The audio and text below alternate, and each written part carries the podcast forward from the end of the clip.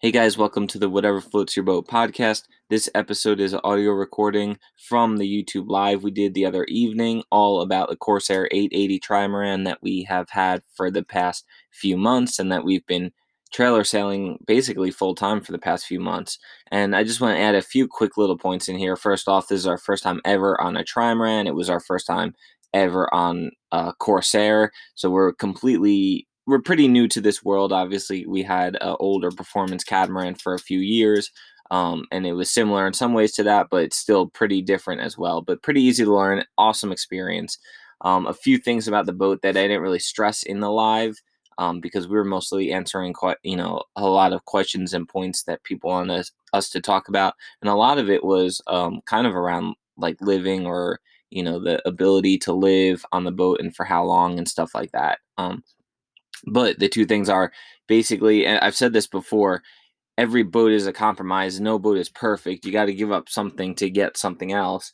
And it was really cool to see how functional it was to trailer sail this boat and be able to put it up on the trailer, tow it down the highway legally and pretty easily for that matter. And then the performance you get out of the boat on the water. So it was really, really neat to see that balance and how much performance you could get out of this boat for something that you could easily trailer sail. And then the other thing was, in regards to performance, was apparent wind sailing. And this is the first time we've ever really experienced apparent wind sailing night and day. And it was just so cool to be flying the asymmetric spinnaker or flying the screecher and be sailing well off the wind, but the apparent wind is still directly on the beam. So I've read about it before, I've seen it before, but like to experience that and how much of a difference the apparent wind can be from the true wind on a fast boat like this was really cool. So hope you guys like this one. All right, cool. So as you guys know, we have had this Corsair 880 for the past, since October last year. And we just had to recently give it back. Unfortunately, Corsair made us give it back. We were trying to keep it. But I guess we should tell you how we ended up with that boat in the first place, because a lot of people thought that it was our boat. It is not our boat. We did not buy it. Our new boat is a Seawind. That was just in the meantime. Do you want to tell them how that came to you? Yeah, so as you guys who follow along consistently know, we are getting a Seawind catamaran built, and it should be done hopefully in January. That's looking like it's been the case pretty consistently, despite some early on delays in the past. So it looks like January is going to be when it's going to be done. And Corsair, what's that? Done in January, but then it has to be shipped across the ocean, so we wouldn't receive it until probably late February.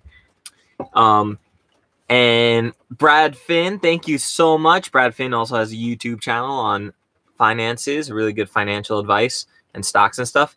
But anyway, Corsair is a sister company with Seawind. They're the same company. So Corsair, Seawind said, well, while you guys are waiting for your new boat, we have a demo 880, this new trimaran available in the United States. Why don't you guys just take it and use it for a few months, and you can continue to stay on the water and sail and everything like that. So we said, sure. And obviously they are very into marketing, and they knew that was going to be a good marketing decision for them, but also for us, because our channel is all about living on boats and being on the water. And if we can't do that, it's hard for us to do what we need to do. So it was good for both of us. So the 880 is not our new boat. We don't own it. Corsair just had it available. They let us borrow it for a few months, and that's that. It was our first time ever on a trimaran. We've never been on a trimaran. We've never been on a Corsair before. And it was an incredible experience. It was so freaking cool and super unique, and we're really glad we did it. So I guess we're going to talk a bit about that and a bit about the boat. And we have a bunch of questions from our patrons that we asked our patrons and they sent us, and then a few from Instagram as well. So what's first? What do I have? Well, it's a quick update. We already told you about our catamaran. And since we gave back the 880, we're cruising in the truck camper up the East Coast right now. That's where we are right now, in our handy dandy bed of the truck. And we're going to head cross-country towards the Great Lakes area and then continue on towards Washington. And we're going to be chartering a few other boats along the way. So we have at least one chartered scheduled in the San Juan Islands, which we're really looking forward to. And I'm sure we're going to be sailing some other spots along the way, probably maybe in the Great Lakes, maybe some more in Washington, San Juan Islands. I don't know.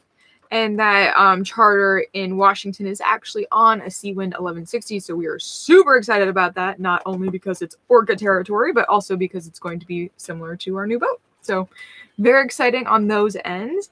And yeah, that's pretty much our update. We may or may not sell the whole rig on the West Coast, or we might drive it back. We don't really know. We'll see. Yet. We're just really playing by ear. We have a huge time frame to play with, so... That's been the goal, is just to... We say that. I know, we say that. But we're getting better and better at it. We're giving ourselves more and more time. We really, literally don't... We have almost nothing scheduled except that, you know, a charter or two and plenty of time to get there. So, what's next? Trailer sailing. A lot of you guys have had questions throughout all the videos about what it's like and who's it for and all that stuff. So we're going to go over that. So trailer sailing in general, what, like if you hear trailer sailing, was that ever on your radar? What do you think of trailer sailing?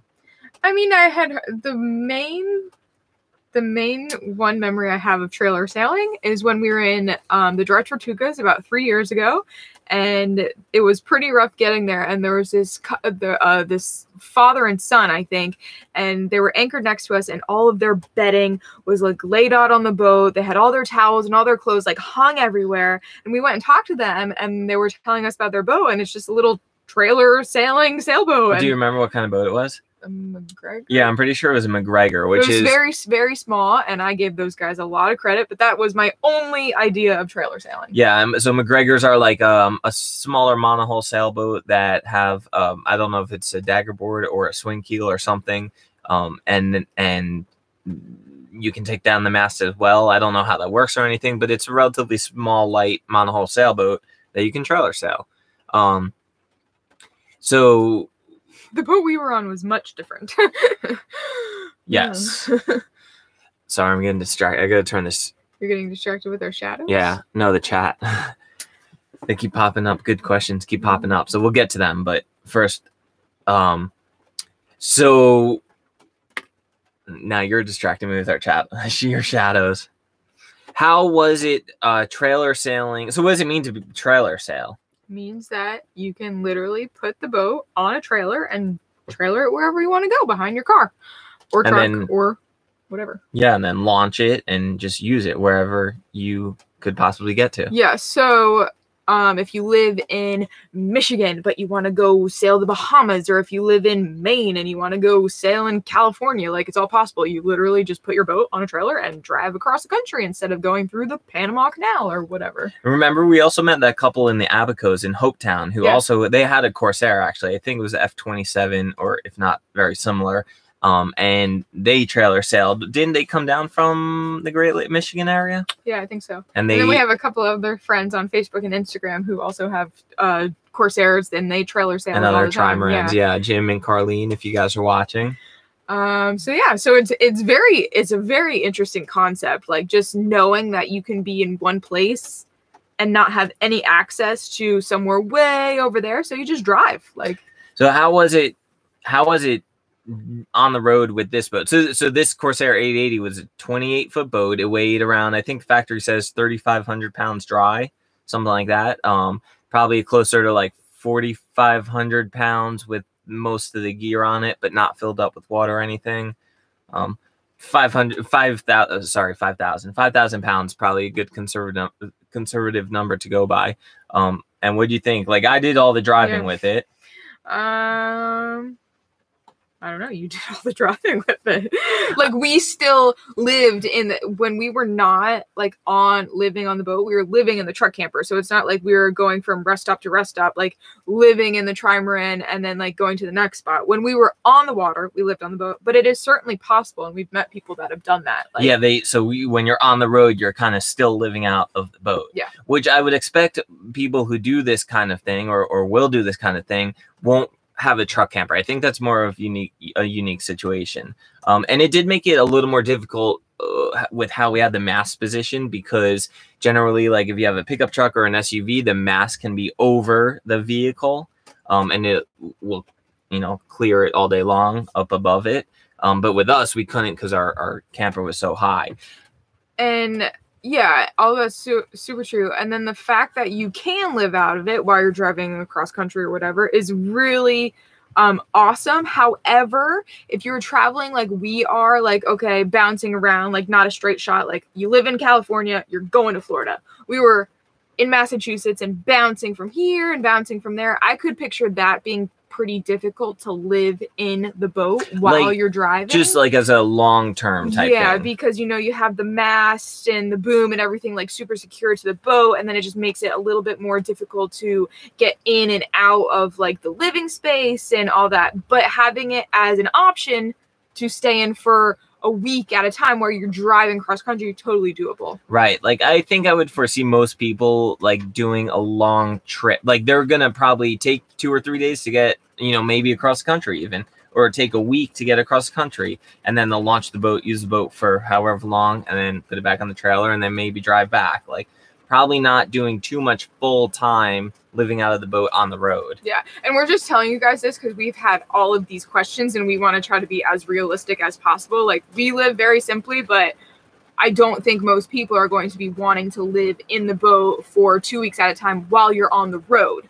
The point is to get somewhere and then live on the boat on the water, you know? Yeah. But like you said, definitely possible. And honestly, in the boat, pretty comfortable still. Yeah. Like, there's no disadvantages when you're inside the boat. It's just being outside the boat while it's on the trailer. Like you said, you have the mast in the way, so you don't really have much headroom like in the cockpit. And obviously the boat's folded up, so you don't have all of that, you know, outside space on the boat. It's, you know, but yeah.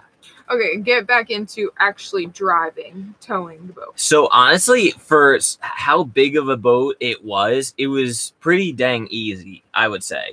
Billy's really good at traveling boats. He's been doing it for a really long time. So good job. Thank you. Can you tell me that again? It was pretty easy. So the trailer that we had trailer brakes, and I could not really imagine doing it without trailer brakes, and they were hydraulic trailer brakes, which are definitely more reliable, more favorable, in my opinion. Legally required on that size boat. Yeah, depending where you are, but I'm sure in most places they are. And versus electronic brakes, hydraulic brakes are definitely the way to go, surge brakes. So that was easy. That made it so easy. Like, it didn't feel like I needed any more additional stopping power to stop all the weight we had with the truck camper and the trailer. And then the only other issue is power to pull down the road. And that was fine too. Like, we definitely, you know, our truck is an older truck, and sometimes she has issues pulling it out of the lift area, but that's the truck issue. Yeah. My truck it's either the injection pump or the transmission. Sometimes it'll just decide it doesn't want to pull. And then all of a sudden it'll snap into not gear. It's I think it's the injector pump or computer, maybe. I don't know. Anyway, pulling the everything was fine too. Like, once we got on the road and we were on the highway, like going up hills and everything, it was perfectly fine. Yeah, but you do have to put, and you're very good about this, put in forethought to where you're driving and how you're going to turn around. Or if you get into a spot, like, think about it before you go into a sketchy situation. Like, how are you going to get out? Or can you make that turn? Or is there enough space to make that turn? Yeah. So that's the last thing, you know, the last piece of the puzzle is just, I don't know what you call it on the road, on the water, you call it seamanship probably, but just being a good, really good driver. And that's, yeah, thinking ahead, making sure you have plenty of room in front of you, you know, behind the car in front of you to make sure you have plenty of room to brake, having, you know, making really wide turns so you have plenty of clearance to get, you know, because a trailer turns a tighter radius than your vehicle does. So stuff like that. So no matter what, if you're pulling something that long, you have to have that anyway. We did we get into any tight spots? One night we went out to, like, we just pulled off the highway and went to like a barbecue restaurant, and we pulled into a giant parking lot. Like, it was empty, but we still had to do like 4, like, pull in, pull out, because it was a giant parking lot, but it was pretty narrow. And then there was like a big ditch in front of it, so you can pull through it. Yeah. So yeah, just situations like that. Yeah, but most of the time we wouldn't pull into a spot like that. We just, you know, you pull into a big parking lot. You pull off on the side of the road. You don't let yourself get into like a little tight, skinny parking lot or anything like that. We're just desperate for some rooms. Usually, for the most part, like if you do get in a spot like that, worst case scenario, you can't get out forward. You can always go back the way you came, like just in reverse. You just have to have someone spotting you, which you did a great job spotting me when I needed that. No, I am a terrible spotter. Billy wants me to do all these certain hand signals, and I don't know what they mean. The biggest thing that you had to learn was if I can't see you, if you can't see me in my side view mirrors, I cannot see you. So like I'd be sitting there waiting, like in the beginning. I'd be sitting there waiting to like see you in one of the mirrors, and then finally you realize, but then you got it. And it was good. Yeah.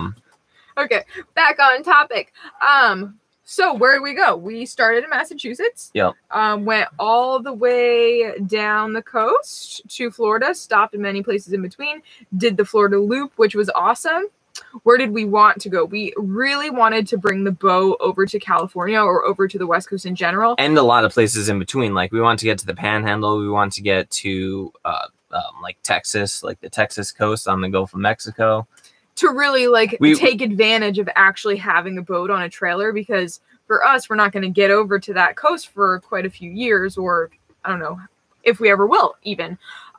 So having a boat that could do that and then not getting enough time too was a little frustrating, but we enjoyed what we did so much. It was fun. Well, why didn't we get there? I mean, we basically just decided that we were, when we were doing the Florida loop, we were like, look, we're just pushing it too hard in terms of like trying to do too much. Let's just take our time, enjoy ourselves, because that's better for us. That's better for people watching. That's better, made better use of the boat. Like we were actually able to enjoy ourselves and yeah, I don't know.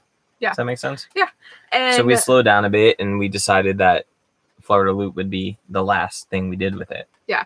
And we really wanted to this year. I think one of the things we decided to do instead of, or which kind of slowed us down, is we made sure we were with Billy's family for Thanksgiving and my family for Christmas. Cause last year we were in the Caribbean and we did holidays completely by ourselves. His sister came, so we got to have, Thanksgiving with Catherine, and then we spent Christmas with Beau and Brandy, but this year was really nice to actually be with our families.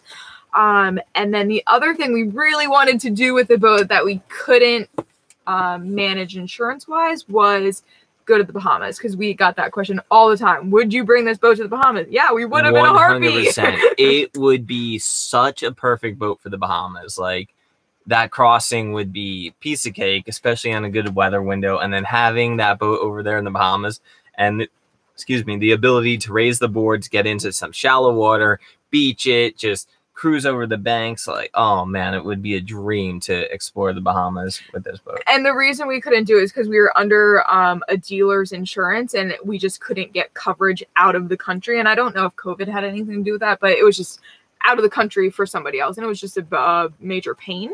But like we went way farther than the distance we would have needed to for the Bahamas when we went from the Everglades to Dry Tortuga. So absolutely 1,000% doable. And if you have the opportunity and you have one of these boats, go do it. Don't even think about it. Just check your weather. So who's this boat for? We kind of talked a little bit about that. And I guess it doesn't even have to be this boat. It's just small trailerable trimarans in general. Right. Okay. And I mean, and we'll talk about this boat specifically because it's our only experience on these, you know, small trailerable trimarans. Who's it for? But it applies for.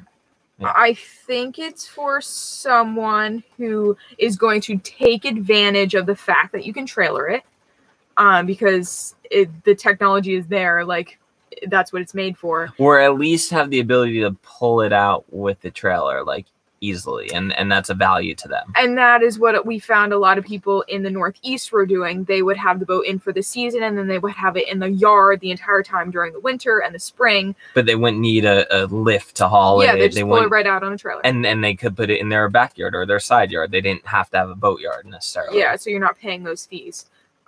Who else would it be for? Or it's for the major adventurer who wants to be able to sail in California, the Great Lakes, Maine, Florida, like Texas, all the way in between. And they can just decide what they want to do on a whim.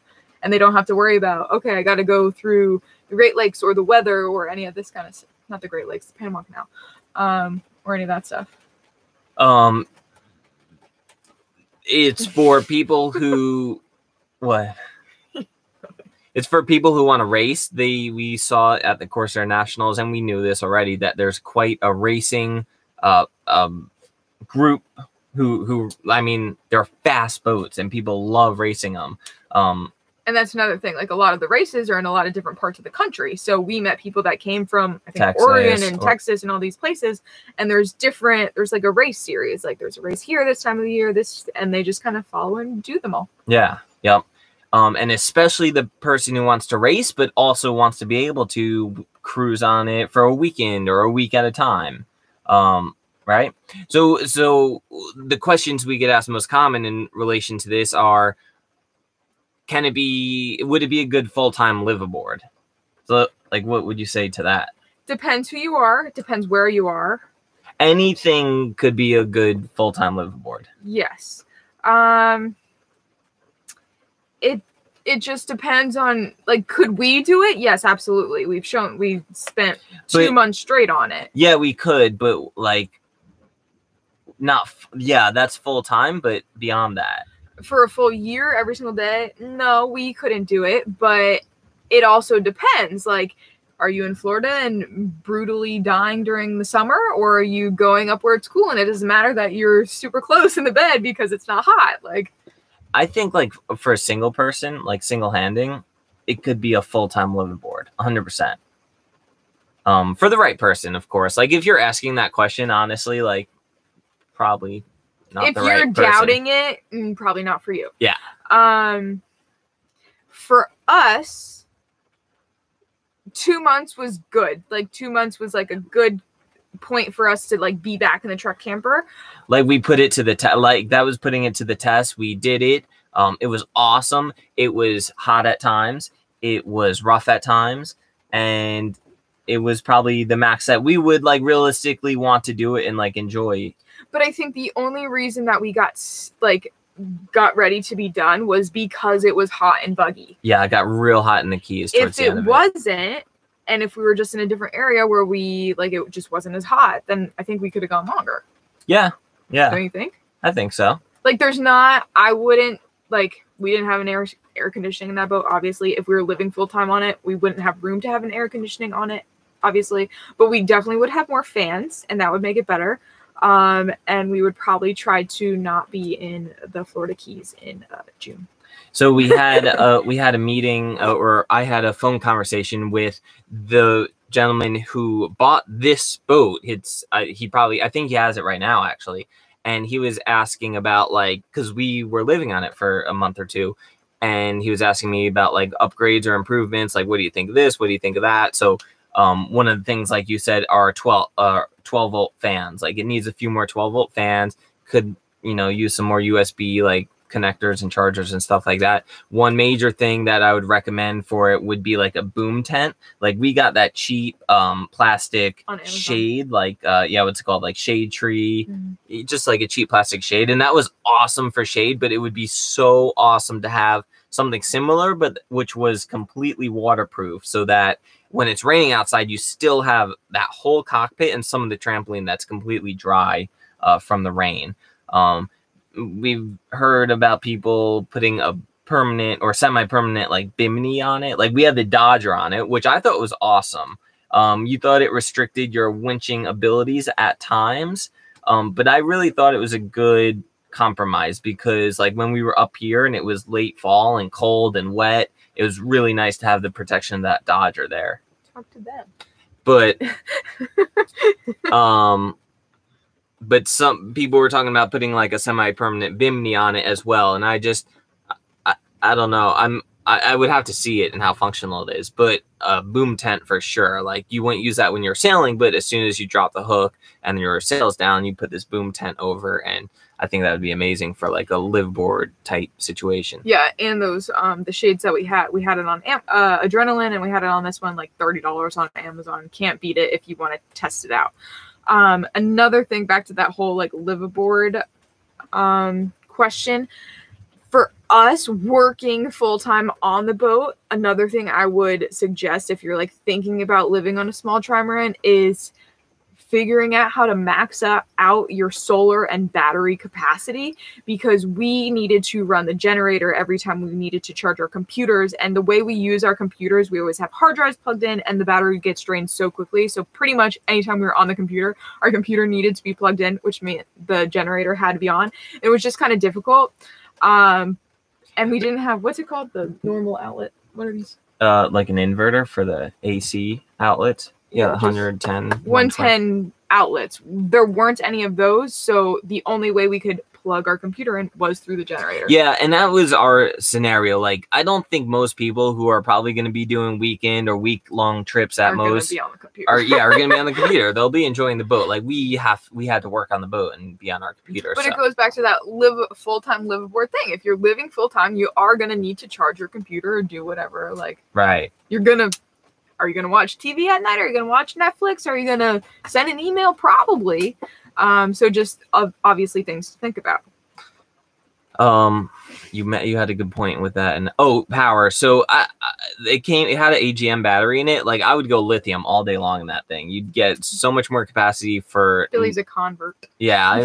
When weight is a factor, like it's lithium all day long. And then you could definitely fit another flexible solar panel on there. I don't know. You could put them on the Bimini. You could do the flexible ones on the Bimini. Yeah, three more. I'm sure you could get creative and put more solar on there in a really, functional way still. Or even like on the trampolines, like foldable ones that like hook on. No, Jetty. Jetty's like kicking her bowls down here. She wants some food or something. Got fed. Yeah, live aboard. What else about that boat? How was it sailing for? So. How was it sailing? Originally, I was not pleased. I was always stressed. Why? Because everything just happened so fast. And the reason I bring this up is because we've gotten this question a lot. Like, would this boat be good for a beginner sailor? So what would you say to that? A beginner sailor, absolutely. It depends on your personality and your person. When it comes to sailing... Like, I'm nervous. I'm a nervous sailor. I don't even know if I would call myself a sailor. But yes, for you, it would be great first learning. Like, well, now after your experience, like now that you're comfortable on that boat, would you still say the same thing?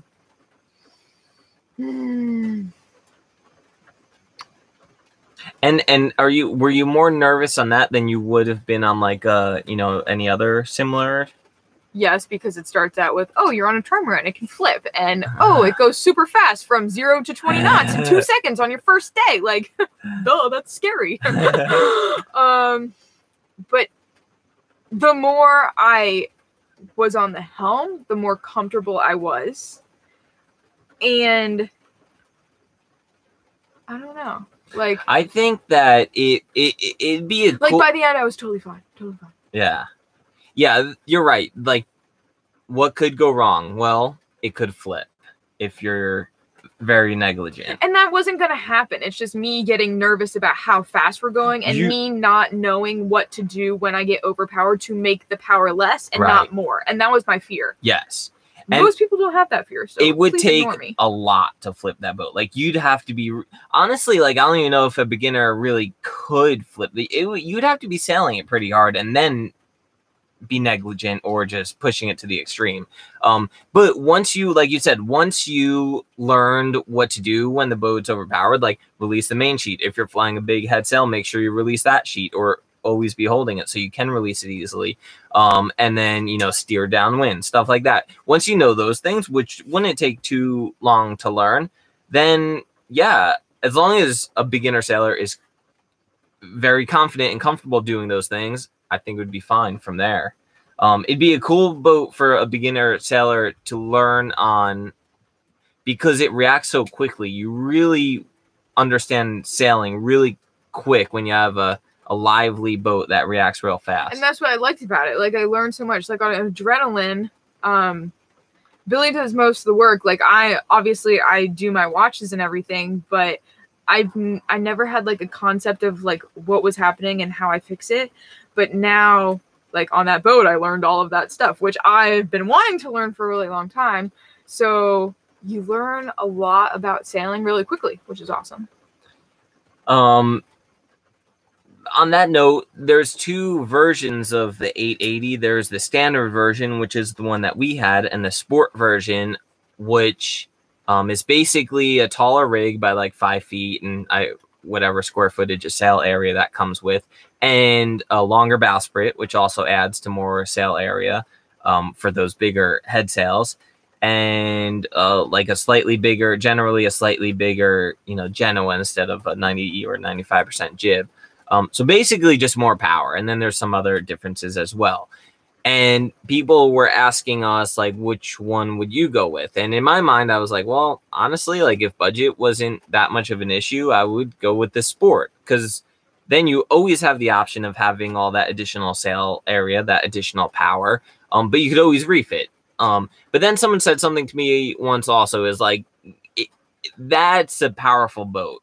So if you are hesitant or nervous about having all that power, you're not comfortable reefing, stuff like that, then that's a situation where I might say, all right, well, then stick with the standards, you know. I'm the opposite. I would absolutely go standard all day long. For those reasons. One main factor is the mast is taller, and a lot of places on the west coast of Florida, you can't get that boat under certain bridges. That's what we were talking about, those people. Yeah, but look, but you can put the mast down, even on the water. Yeah, but that's a pain. Like, you don't want to have to do that all the time. Like this, like our version, we didn't have to do that at all. Oh, right. Okay. Yeah. So like if you live in the Panhandle area and you want to keep the mast up, yeah, that's a good, that's a factor for certain locations. Like you don't want to have to worry about, okay, there's a bridge coming up. Do I have to lower the mast? Like we didn't have to worry about that at all. Going through the locks, going through the West Coast, like none of it. But we've been told that with the sport on the west coast of Florida, there are certain bridges where it will not fit under. Right. So that's where, yeah, standard might make sense if you're on the fence. Yeah. That's all the notes I got.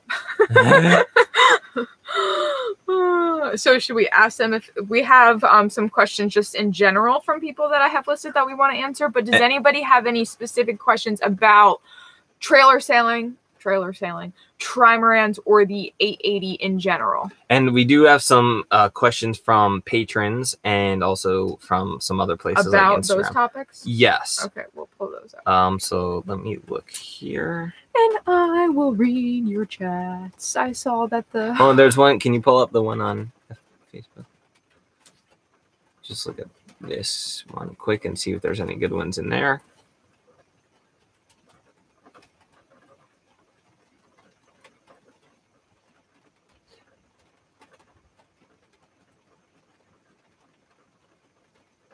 Tucker on Instagram, Super Bob Star, asked, how do you deal with the weather helm? And honestly, like when the boat was well balanced, there was almost no weather helm. For those of you guys who don't know, weather helm is like when you get overpowered, the boat generally wants to steer up into the wind, and you have to pull the helm, or the tiller in this case, opposite of that to keep it on track. And so it doesn't come up into irons eventually.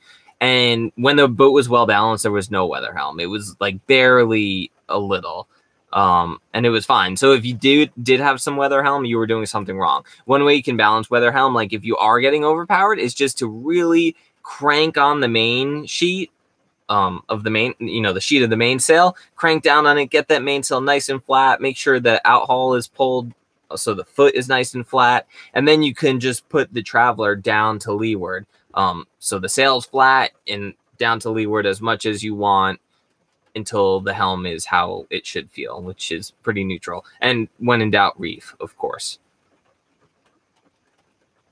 Rob Netch says, does it have enough space to carry a wingboard along? So in terms of like what we carried a bunch of stuff when we were cruising and doing the Florida loop. We had a bunch of kite gear. We had a bunch of spearfishing and diving gear and stuff like that. How was that? And can it carry a wingboard?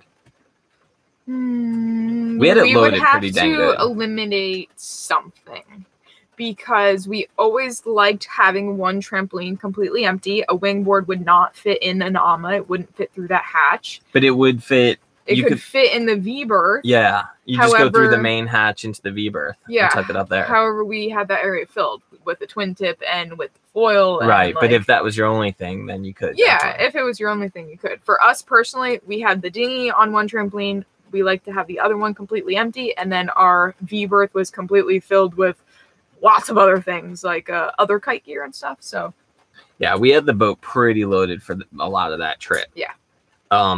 In terms of that, when we had the boat empty, because we've gotten this question before as well, like on Anchor, people have said that the boat rocks side to side. It's a Patreon question. Oh, okay. My phone, the boat heels side to side. So remember when the boat was empty, how when it was on a mooring or on the hook, there's always one float in the air, right? So when we cruised to Hadley's Harbor real quick and it was lightly loaded, do you remember the wind did kind of push it from side to side a little bit? Yeah. Or like you'd walk to one side of the boat and the other float would come down, touch the water, the other float would pick up. But as soon as we started putting some stuff on there to be even like a little bit cruising style, both floats just started to touch the water. So that like instantly solved that problem basically. And then one last thing I wanted to touch on in terms of anchoring and being on the boat on anchor was that if you had your anchor out and you just had the anchor line tied on a cleat or whatever, one snubber to the bow, the boat would swing back and forth a lot. It would really sail back and forth on the hook. So you had to put a bridle off of both bows. And if you did a bridle off of both float bows to the anchor road, the boat just sat steady straight into the wind. And that was a cool thing to realize, like how much of a difference that made. Yeah. A question just came in from a patron and they want to know how was docking it and then launching it. And again, trailering, docking. Billy's really good at everything, like literally everything. But it was definitely difficult to dock in certain situations. And I think the hardest part about it is that it's really difficult to get to the very forward part of the ama. So when we're coming in, like obviously, usually that's the first point of contact, and it's hard to have someone way up there fending off. Right. So it takes pretty good control on the helm. It's definitely possible, but we definitely, came in a little hot a few times. No, just once, I remember. And Scott did once too at the race. Yeah, no, you're right. Yeah, it was hard to like get to that very front of that ama to fend off, but honestly, like generally, and in those situations, it was pretty dang windy. Yes. But even then, like you can learn to control the boat in those situations very well, especially with the daggerboard down. Like even with a single small outboard, it was pretty easy to understand what the boat was going to do. You could walk the stern in, you can walk the bow in. You can control how much daggerboard is up or down to help you with that.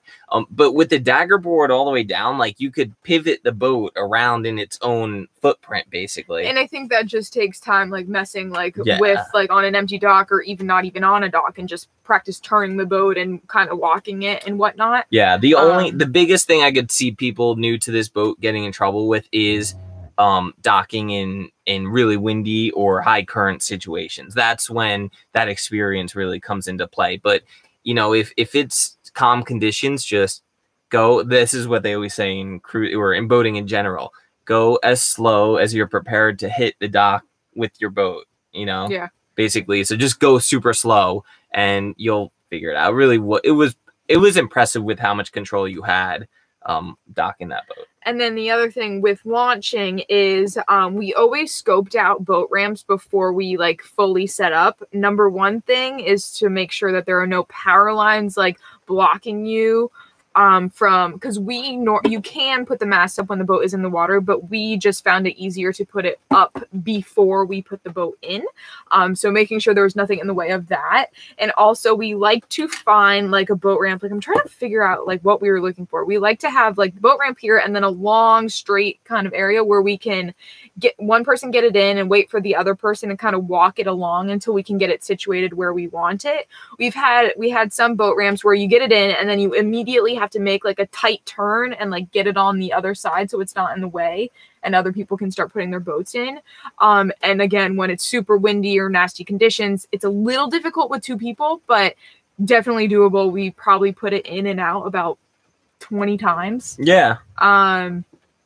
And yeah, you just have to like think about what could happen with the wind or with the waves on the boat ramp you're in. And as long as you can kind of foresee, you can have lines in certain areas or have somebody in a potential dangerous area to prevent it from, I don't know, going wrong. Yeah. And so it took us, what would it take us about, Corsair claims that you can launch these boats in what, 30 or 45 minutes, you know, when you're practiced and you have it down, which honestly is true. It's definitely never got there.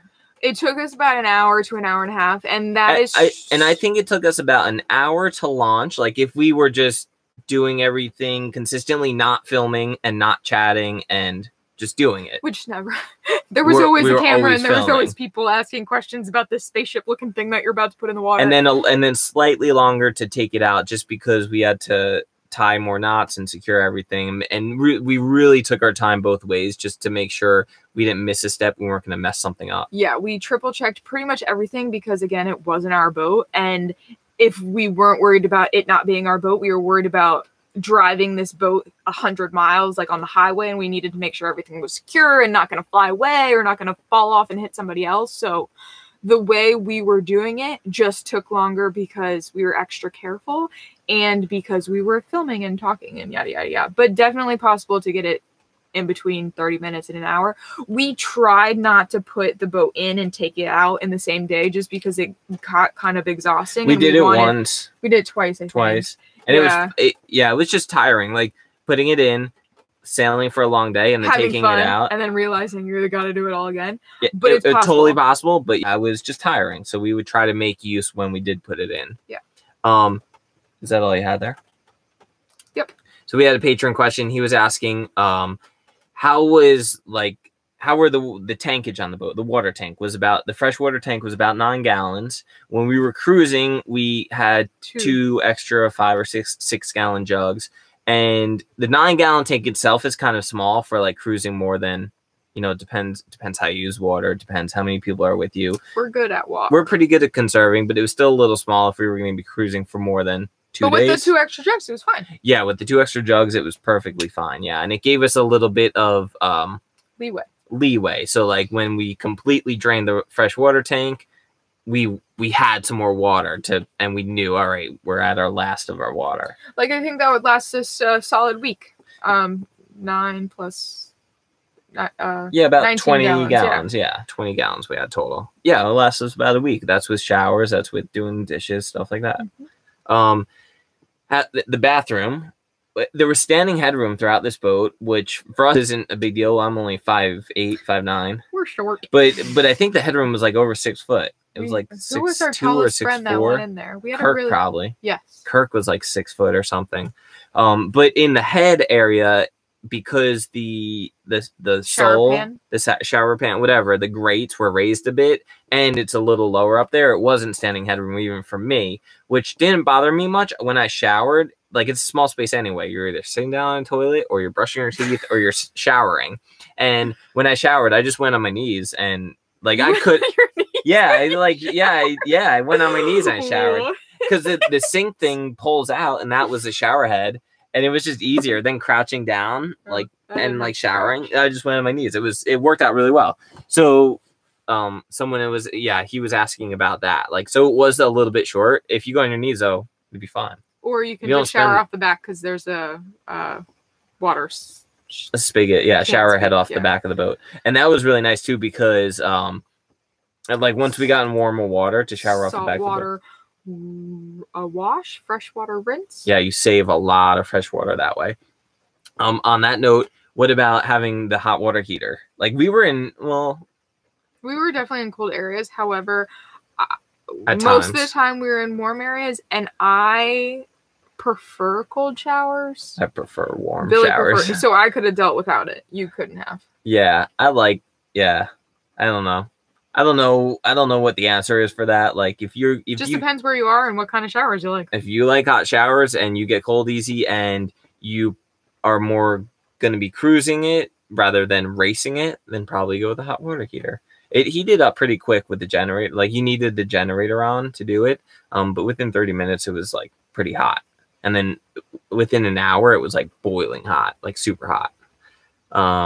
Any other Corsair-related questions? I got a lot of non-Corsair or Trimarine. Yeah, the single-burner alcohol stove. Like, you got used to making one-pot wonders on there, and how often do we have to fill it with denatured alcohol? Ooh, probably every 2 days. Once every 2 days, yeah. And I don't know how much it took. It wasn't very much. It was like, what, 6 ounces or something? And I don't know why at the beginning we didn't just get a giant thing of denatured alcohol, but I felt like we were always looking for denatured alcohol. Yeah, because I was getting these stupid little jugs. Yeah, I should have just gotten a big jug. It would last us the whole time. Yeah, silly, silly, silly. Get a big jug.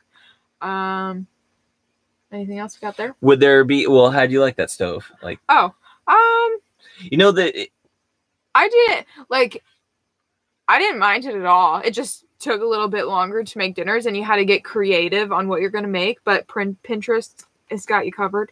The reason they go with an alcohol stove in that boat is because alcohol fumes rise, denature, they rise. So the dangerous thing about propane is that propane fumes sink. So in a boat like that, it can sink into the cab. Like if you have a propane leak, it can sink into the cabin, build up, and potentially be very dangerous. Like, yeah. You know, no, your boat could explode. I thought it was totally fine. A lot of people mention people that have trimarines or whatever, that they have like a burner that they can put like, and a then single burner. Yeah. Or like our Coleman, like campfire. So we could have done that.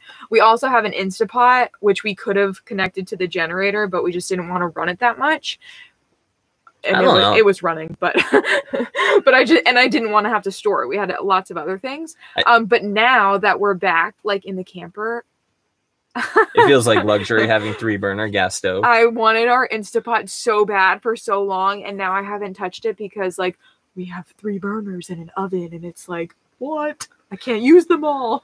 But no, single burner was totally fine. Pinterest all of your meals, and you'll be just dandy. Yeah, we got used to it pretty quick, and it just, there's always a trade-off on a boat. I think that's a great compromise. Like it's a good system for it. You could, or a lot of people said they have like the solar ovens. Oh, solo stoves or yeah, solar oven.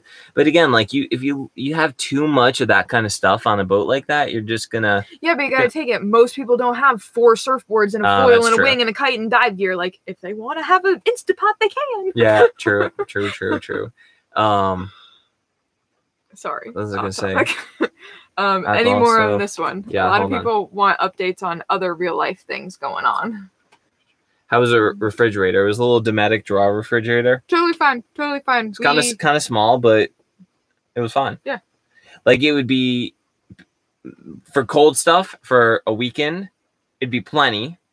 We used, like, what did we do in addition to that for cold stuff? Was that it? No, that's all we had. Yeah. It was fine. Wow. I don't know why you said it was small. It's fine.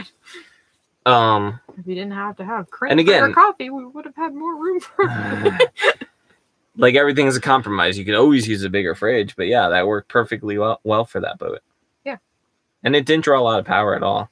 I didn't have any complaints about the fridge. None, none, none. Did it take a while to cool down, and did it keep things cold? Yeah, it kept things cold. Yeah, we had it on the whole time. Did we worry about Jetty going under the Traveler and out the open transom?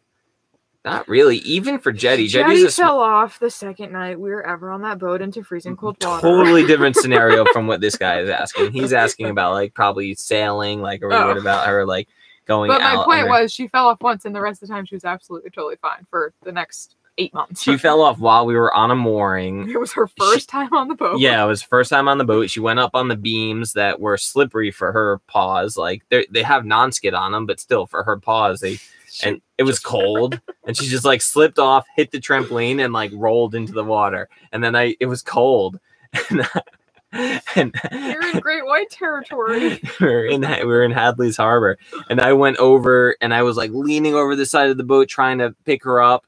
And I couldn't pick her up out of the water, not because she was too heavy, because I was laughing, and because I was like, man, she's probably like, this water's freezing. And then you started yelling at me, get her, and then I was laughing even more, and I couldn't pick her up. Billy's evil, but to answer the question, no, it's totally fine. Jetty's just super smart. Yeah, and that Traveler, like Jetty's a pretty small dog. She's what, 35 pounds, 40 pounds. She never went back there.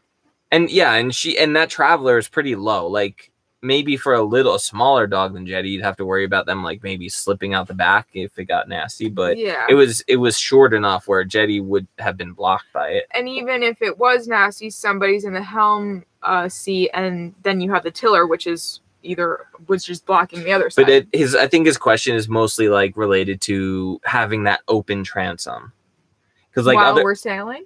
Yeah, just in general. But that's my point. Somebody's sitting on the helm seat with their feet down, and then the tiller is blocking the other way, so there's not really anywhere to go. But it's still an open transom compared to like some of the other Corsairs have like they're like closed transoms. Oh. Like that thing is blocked off by like something like a solid bulkhead. Well, it's not blocked off solidly, but yeah. But there's enough obstruction. Yeah. Like, we didn't worry about her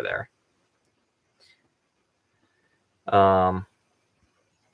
What did we love about the 880, and what would you improve if we were to own it? Kind of went over the improvements when we were talking about living aboard. Yeah, and what about in terms of sailing? I mean, in terms of sailing, everything was... Autopilot. There's a lot of different options you could do. Yeah, autopilot, definitely, especially if you're going to do longer trips, like to the Bahamas, which is totally possible. Like, there's a spot to put it. We just didn't have it. And it's a cheap, simple autopilot. It's just an electronic tiller pilot that people use for them. And, yeah, that'd be great. You wouldn't want to use that if you're, like, pushing it, you know, sailing, but for like longer sails and you're not pushing it much, or you're like right there at the helm anyway, it'd be fine because you could just pop the thing right off and take control of the tiller easily. Any other improvements? I think we went over like the solar, like we would add more. We went over all that stuff already. Yeah. Cool. Should we? Okay, now we have some non-Corsair related questions that were from Patreon and people on Instagram. All right, hold on one sec. I'm going to end this. So we recorded this as a podcast as well. So you guys could always go back and listen to this. Check out Whatever Floats Your Boat podcast. We've kind of been slacking on it, but we're going to try to... We're getting back on there. Get back on that grind. And so I'm going to end that here. If you guys are listening to the podcast, leave a review.